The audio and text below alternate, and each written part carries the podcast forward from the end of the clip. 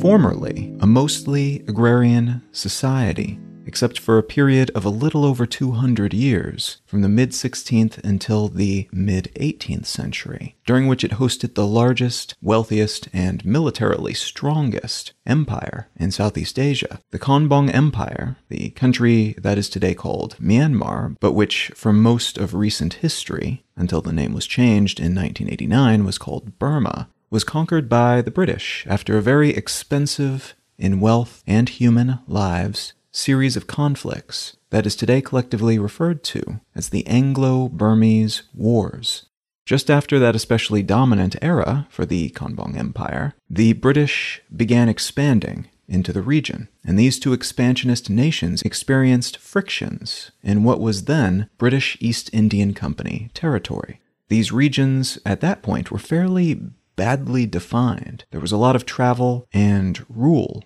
across borders, and both troops and refugees regularly flooded from one claimed region into the other, resulting in a lot of false alarms and almost battles. Eventually, though, from 1824 until 1826, the first of three primary conflicts was fought, with the British East Indian Company victory. The second main conflict lasted from 1852 until 1878 and stemmed from issues with the treaty that had been signed between these two forces after the previous war. And though the Burmese tried to make nice, the British seemed intent on taking some particularly appealing land with some very valuable resources that was in the neighboring territory. So they forced the issue, won the war, and annexed even more formerly Burmese land, which sparked a revolution in Burma, knocking the then king out of power. The third main conflict in this series of conflicts lasted less than a month in November of 1885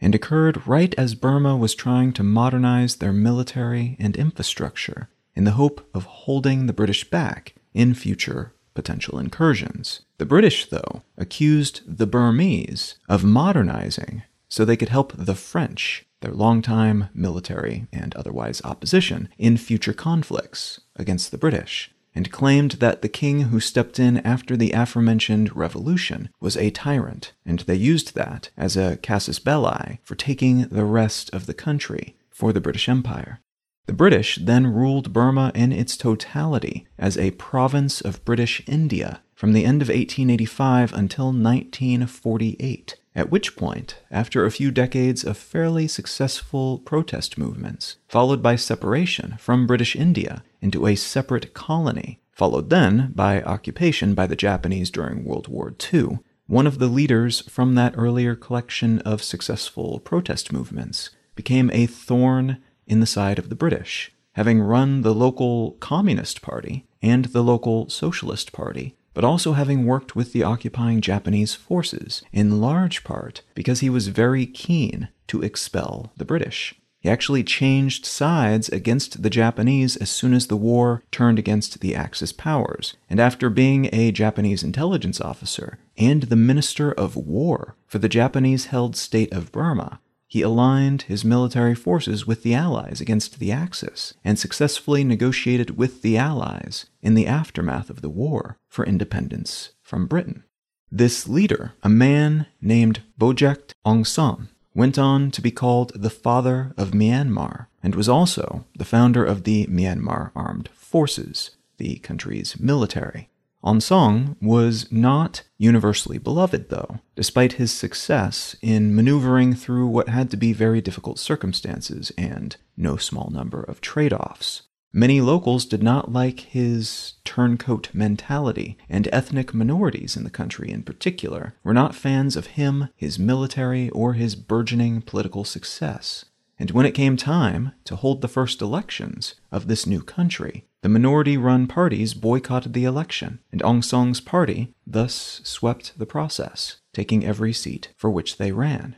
Once in official semi democratic power, Aung San's party seemed to try to get the boycotters involved filling his cabinet with representatives from all of the major ethnic and religious groups in the country. Despite that, or perhaps because of it, in mid 1947, soldiers from the Myanmar military, armed with submachine guns and grenades, killed Aung San and several other political leaders of the new country, including members of those formerly resentful minority groups. It's still not 100% clear who orchestrated this assassination. Some theories say that the British were involved, though these claims seem to lack much in the way of evidence and are generally considered to be sensationalized. Other theories orient around the previous prime minister, a man named Tusaw, and I hope I'm pronouncing that even close to correctly. It is spelled U S A W. A man who ran the country during the British Burma era, right before World War II kicked off. And he was hanged for his alleged involvement in this post World War II assassination. Though, again, although there's evidence for this theory that this assassination was conducted at his command or with his involvement, it is still not certain that they punished the right people punished all of the right people, or fully understood why the perpetrators, whoever they were, did what they did. The running theory as to why this assassination took place, though, is that Aung San was planning to build a united front government, including those already in his cabinet from the country's various minority groups, but also the communists that were still somewhat influential in the country, but which had until that point been elbowed out to make room for those with more capitalistic leanings. Whatever the truth of this particular killing, more killings and attempted killings of people close to Aung San followed in subsequent years, along with successful assassinations of people involved in the investigation into who committed that original assassination of the country's still new leader which maybe implies quite a lot, but still tells us very little for certain. What I'd like to talk about today is Myanmar, its more recent history, and a new, tumultuous period that seems to be in the process of unfolding in the region.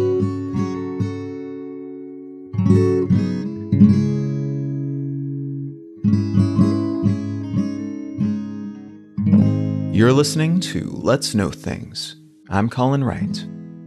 Before I dive further into this episode, a quick note on the naming conventions that I'll be utilizing. Burma was the name of the country I talked about in the intro for generations, and it refers to the home of the Burmese ethnic group, which is the dominant ethnic group in the region.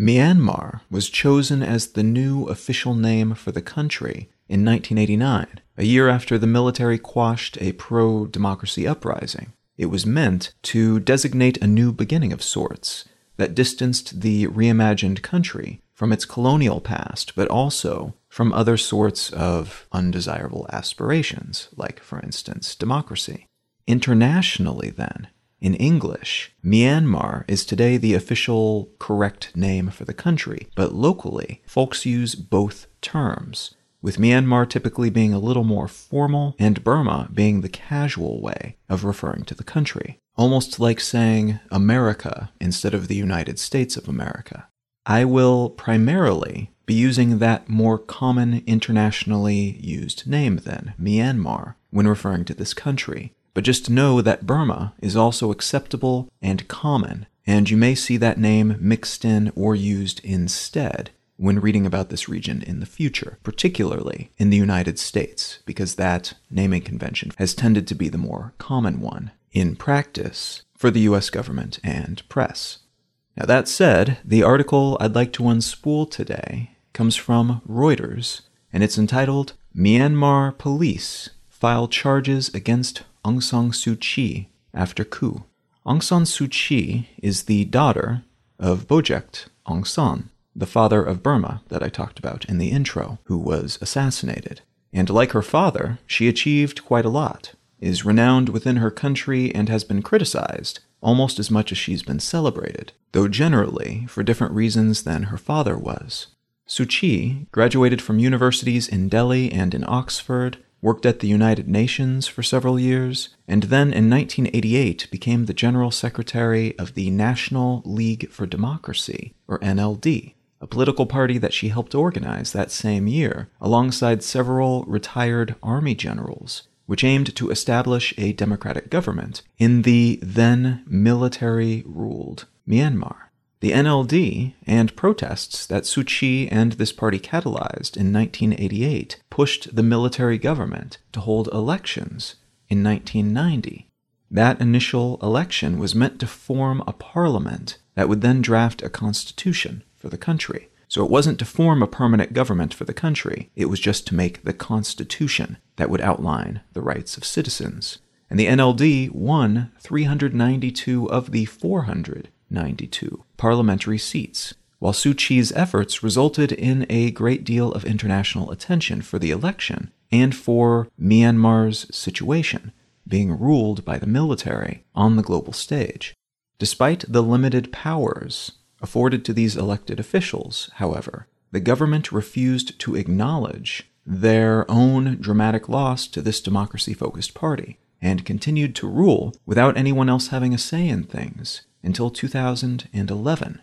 Shortly before that election took place, Suu Kyi was detained by the military government and put under house arrest. After her party so handedly defeated the government's own candidates, she was kept in confinement under house arrest pretty much continuously until 2010. In aggregate, she was locked away for a total of about 15 of those 21 years, which disallowed her from having too much direct influence over local politics, but arguably caused her international celebrity to balloon.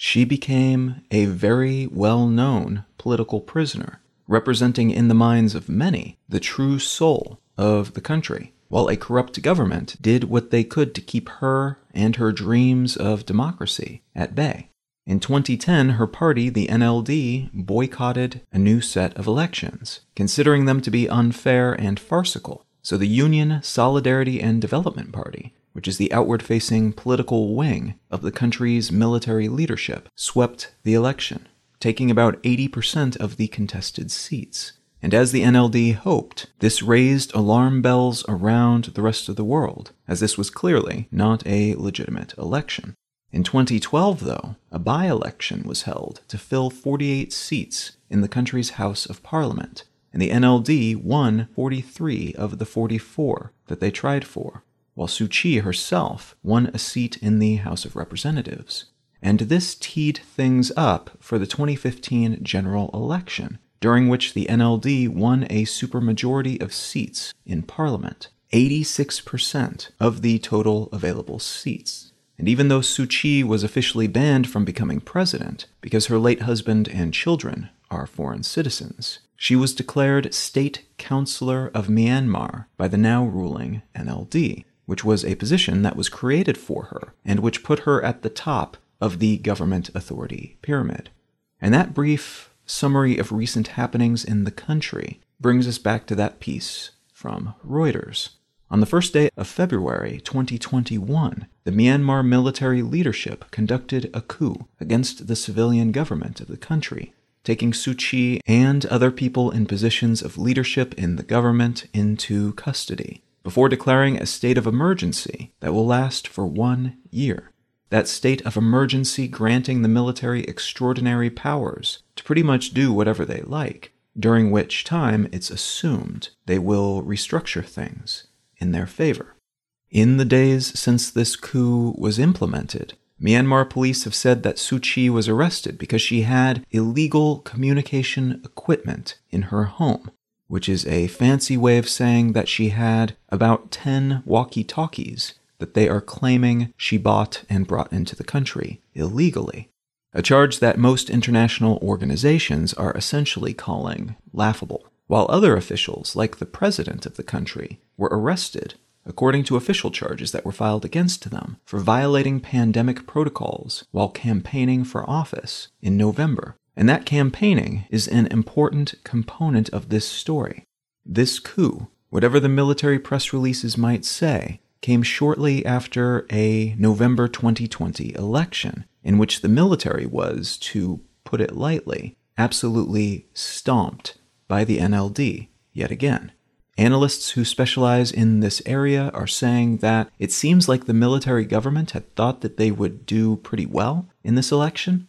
but despite having stacked the deck in their favor, restricting some governmental seats for military assignment, and generally, in many foundational ways, restricting the activities of their political opponents, and keeping a lot of very important levers of power to themselves. The NLD won 396 of the 476 seats that were being contested, which was an even larger majority than they enjoyed back in 2015. The military's Union Solidarity and Development Party, in contrast, only won 33 seats.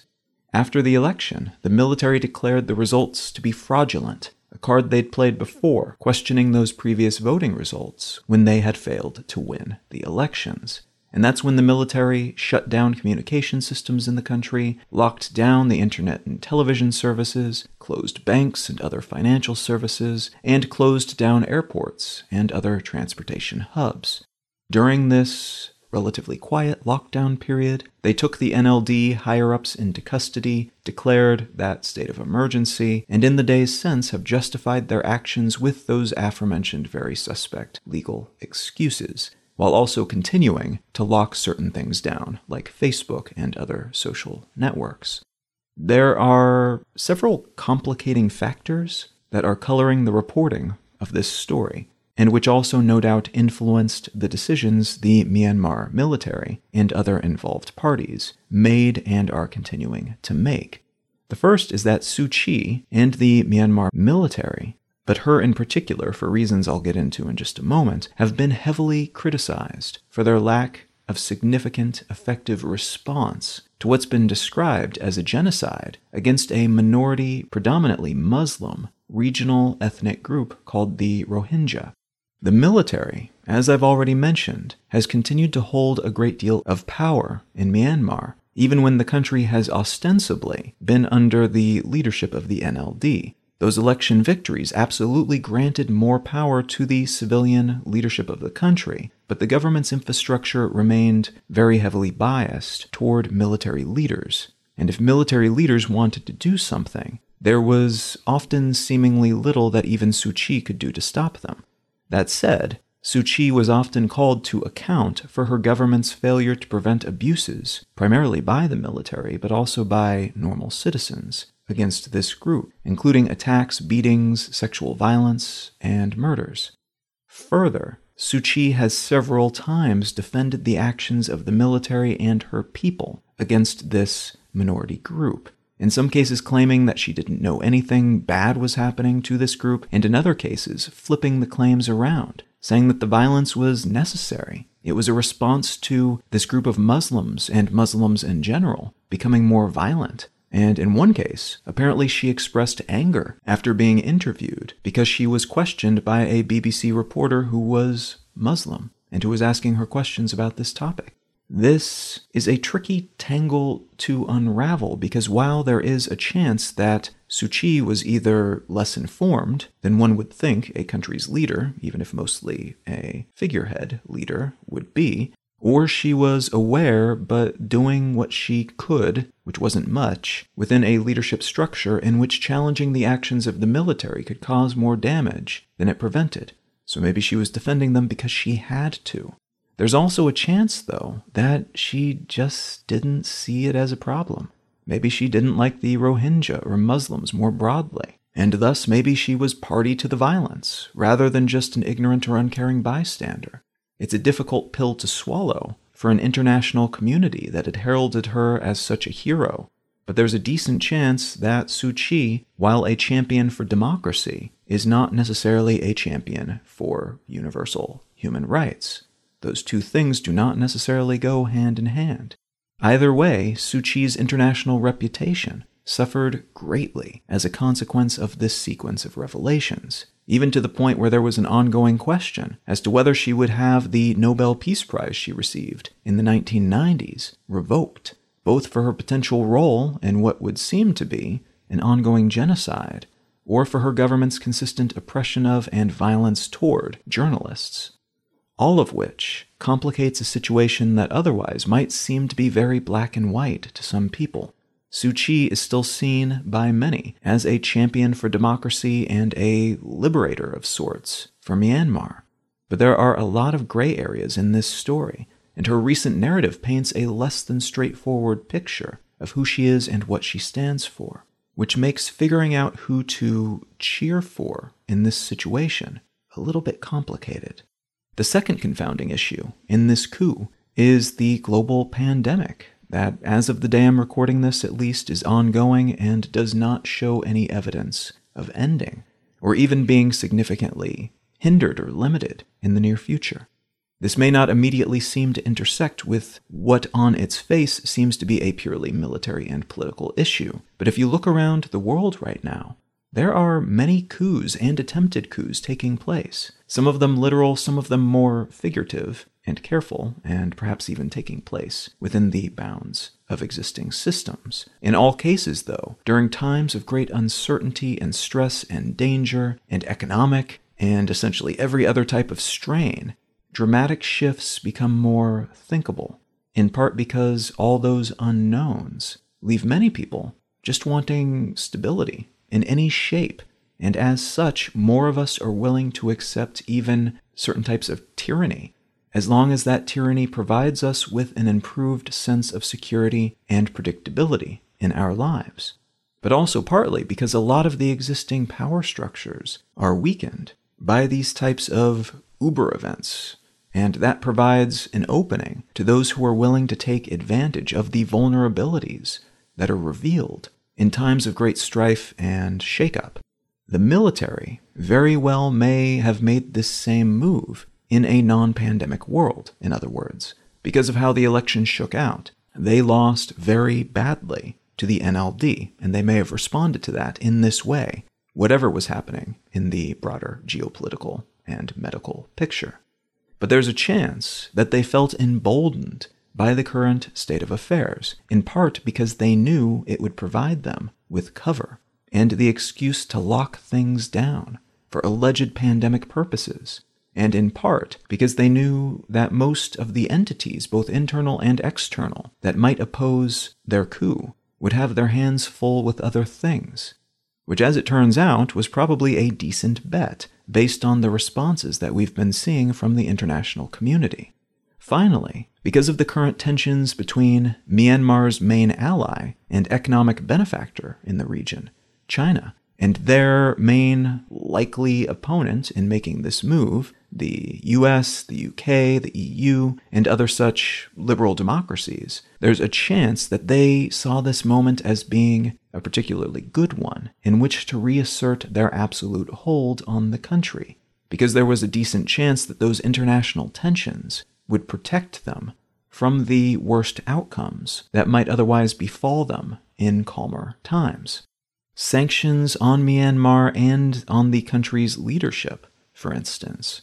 are expected to be passed in those aforementioned democratic countries and multi country organizations, but there's a good chance that China will make up for those sanctions and perhaps even improve upon Myanmar's economic and diplomatic fortunes in many ways in an effort to further assert their hegemony in the region, not because they approve of or necessarily even like Myanmar, but because providing support for this military government would be inconvenient and maybe even embarrassing for China's geopolitical enemies, and because it could help stabilize one more non democratic entity in the region, which could bear future fruit for China.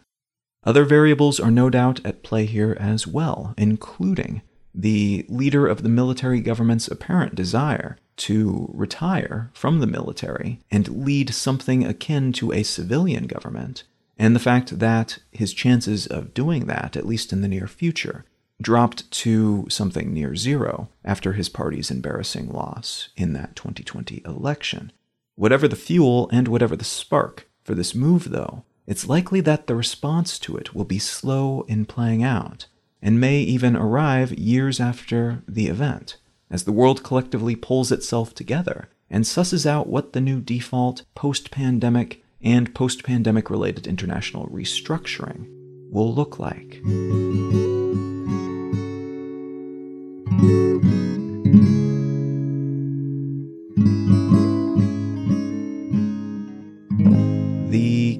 Course that I'd like to recommend today is a Great Courses course. So I often tend to treat these as something like an audiobook, but a lot of them have video as well, which in some cases is more helpful than others. But this one is called 12 Essential Scientific Concepts. The writer and host of this particular audiobook slash course is named Indre Viskontas, and she's a neuroscientist and an excellent speaker and explainer of core scientific concepts. And that's what the whole course slash audiobook is about. And it doesn't dumb things down in the way that some such courses and books do, but it does provide a nice fundamental explainer, whether you know a great deal about science already, or whether you're looking to just get your feet wet and understand the bare basics so that you can go on to understand more complex topics in the future. If any of that sounds interesting to you, and if you're looking to have somebody who explains these sorts of concepts well in a very compelling way, consider picking up a copy of 12 Essential Scientific Concepts by Indre Viskontas.